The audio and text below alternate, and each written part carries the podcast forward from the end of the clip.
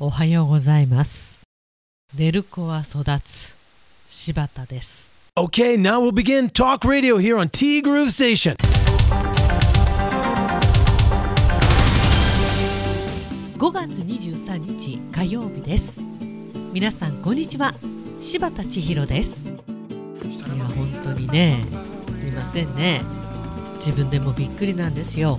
起きたら10時半。まともさんは今の自分は無理だと。どんだけ無理したとしても目が覚めちゃうんだよねと。いつまでも寝られた若かりし日が懐かしいということでね、まあ、爆睡は爆睡なんですけど、まあ、爆睡だよね。うーんぶっちゃけ言うとねやっぱりあの疲れた日の次の日だよね。その疲れというのがなかなかね理解してもらえないというか結構いろんなこと手を出してるんで正直回路も1日2人が精一杯。で1日2人回路の施術をさせていただいた日は本当に3日ぐらい引きずるぐらい疲れます。いい意味でね。なんである意味いい意味で爆睡もできるんだと思うんですよね。おそらく限界突破っていうかあと年齢的なものもあるんじゃないかなとは思います。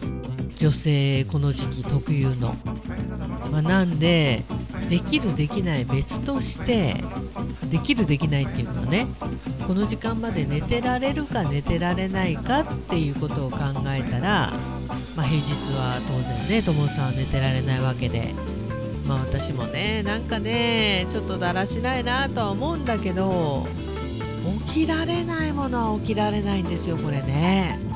あの朝が弱いとかさ低血圧だからとかって言って朝早い勤務を断る人っているじゃないですか。朝強い人の方が少ないと思うんだよね。そういうことは私しないつもりではいるんですけどまあそういう時もあるよねということでなんだろう。たまになんで毎日こんな感じだというふうには思わないでいただければ私の自分の名誉のために。はい。まあオーバーワークなんですねきっとね。まあダラダラしてる時はダラダラしてるんですけどね。うん。そんな感じです。でともさんからね週末見たアンケートに地下室のある家に住んだことはありますか？というアンケートで選択肢が3つなんですよ。今住んでいるあと昔住んでいた。住んだことがない。まあ大抵住んだことがない。昔住んでいたという方も相当少ない。今住んでいるという方もうかなりの少数派でしょうね。その少数派の中に友さんが入っておりまして我が家は土地が狭く憲兵率の容積率の関係で上に家を作れなかったからさとかなりの割高だったけど地下室を作ったからね。今住んでいるなんだよな。で結果を見たら1.9%まさかそこまでマイノリティとは思わなかった。やっぱり地下室がある家って珍しいんだね。まあでしょうね。まあこの場合なんかマイノリティっていう言葉を使うのはなんかちょっと違うかなっていう気はするんですけど。まあ地下室をわざわざ作って家を建ててる方は相当少ないのかなと。たまにマンションで半地下のね1階が半地下のマンションをたまに見かけますけれども。せめて半地下かな。あれ目線がねすごい面白いんですよね。皆さんが歩いている足元しか見えないという。まあ友さんはかなり不思議がってますがかなり少ないと思います。っていうか少なかったね。スクーター税と固定資産税。やってきましたね。我が家は車を弟と共有したから自分名義の車はないからさ。自動車税がないのはほんと楽。送られてきた請求書のバーコードを PayPay で読み取ればそのまま支払えるのも楽でいい。昔の銀行やコンビニに現金を持って行ってたのが嘘みたいですよね。便利になったもんだ。5月31日が期限の自動車税関連。お忘れのないように。今週もよろしくです。よろしくお願いいたします。いいね。でしょうね。自動車税がないのはほんと楽。まあ確かに全然違いますよね。普通車で、まあ、3万後半。軽でも1万ちょっと。大きい車なら6万とか7万。これが1台ではないというね。え電気代もそうですけどこの自動車税これだけでもかなりの違いだよね。だからあーなんでこんな一生懸命働いてるのかなと思う時あるもんね。あまりにもお金が残らなくて。特に贅沢してるわけでもないし帯広はね車がないとどうにもならないから車があると。で冬すごい部屋をあったかくして家の中でアイスクリーム食べてるわけじゃない。えらい節電してるのに軽く4万いってしまう電気代。一時は5万まで行きました。やれ2年に1回は車検代。実は私の車5月車検だったんですけどサクッと9万円。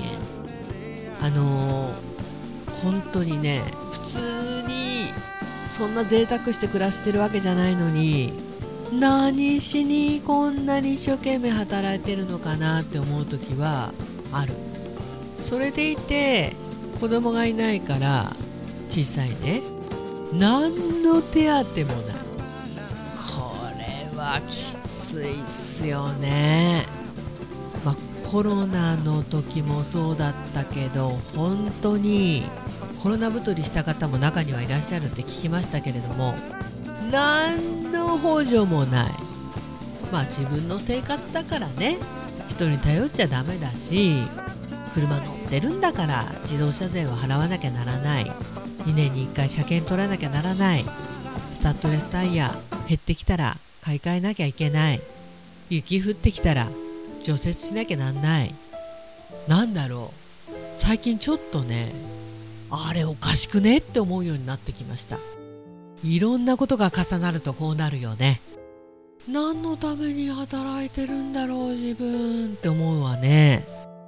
節約しててもさ貯金をするために節約するっていう何かあれば頑張れるんだけどなんかわけのわかんないもののために一生懸命働いてるっていうのもねこれ結構辛いっすよ。心折れるよね。5月31日ですね。わかりました。遅れないように。頑張ります。いや遅れたら困るんだけどありがとうございます。今週もよろしくお願いいたします。そしてももさんからおはようございます。おはようございます。しばっちお元気ですか？とりあえず生きてます。なんか久しぶりの感じがします。そうですね。番組が木曜日で終わって土日あ違う金土日。で月がお休みになるとそうだね。4日5日。サクッと経つからね。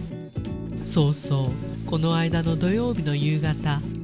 仕事から帰ってお腹が空いたと食パンをかじっていたらやけに足元がふらつく。というより立っていられなくなりそのうち油汗がドドッと止まらなくなりそれでもパンをかじりながらかっこお腹が空きすぎてパンが離せなかった。しばらくソファーに横になってました。貧血ですかね。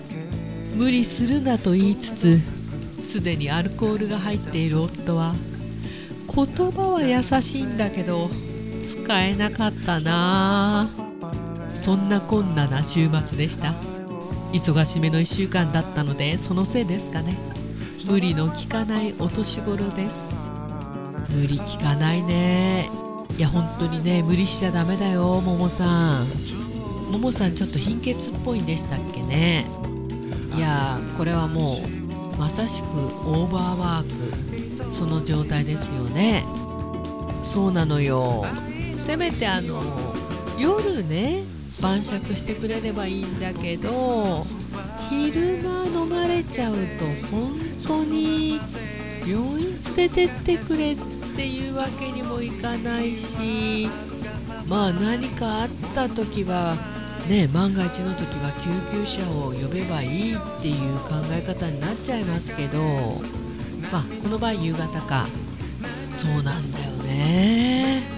あるよね。でも言葉が優しいだけまだいいと思う。結局は使えないにしても。いやでもさ自分が本当にねこういう状態になって具合悪くなった時に一緒の空間にいるんだけどなんか使えないなと思ったらこの先ああ頼っちゃいけないなこの人って思うよね。いやでもなんだろう様子は見てるというかねどこで手を出すべきかっていうね心配はしてるんだと思うんですよね。うん。この無理するなっていう声がけこれだけでもありがたいかもしれないよももさん。でもほんと気をつけてくださいね。本当に無理は禁物。っていうか無理が効かないんで。でもギリギリまだね無理が効くんですよ我々。そこが危ない。もう無理が効かないんだったら効かない方がいい。私無理効かないからって言ってる方が危なくないんだよね。無理が効かないのに無理が効く。もういいか。もういいね。さて久しぶりに桃なぞなぞにお付き合いください。義母と喧嘩した理由は何？義理の父義母と喧嘩した理由は何？義母と喧嘩した理由は何？義母すなわちシュートシュートシュートが決まらなかった。ダメだこりゃ。今週もよろしくお願いいたします。よろしくお願いいたします。桃なぞなぞも考えてみたら久しぶりだね。後からまた考えてみます。おっす。てなわけでティーグルこの番組は春菜志望海彦山彦そしてアンパルフェ炭火焼き山北の屋台中華居酒屋パオズバーノイズそして今お米といえば道産米ふっくりんこ夢ピリカ七つ星。ぜひ一度このティーグルのホームページからお取り寄せください深川米雨竜米北流ひまわりライスでおなじみのお米王国 JA 北空地他各社の提供でお送りしました。しかし大陸からろくなもの飛んでこないね。ミサイルとかさ黄砂とかさ。まあこれははっきりとは言えないけど今回のウイルスとかさ。ろくなもん飛んでこないよ本当に。閉店ガラガラのシャッター閉めたいぐらい。マジで。なんだかな。ー D グループステーションナビゲーターは柴田千尋でした。それではさようなら。バイバイ。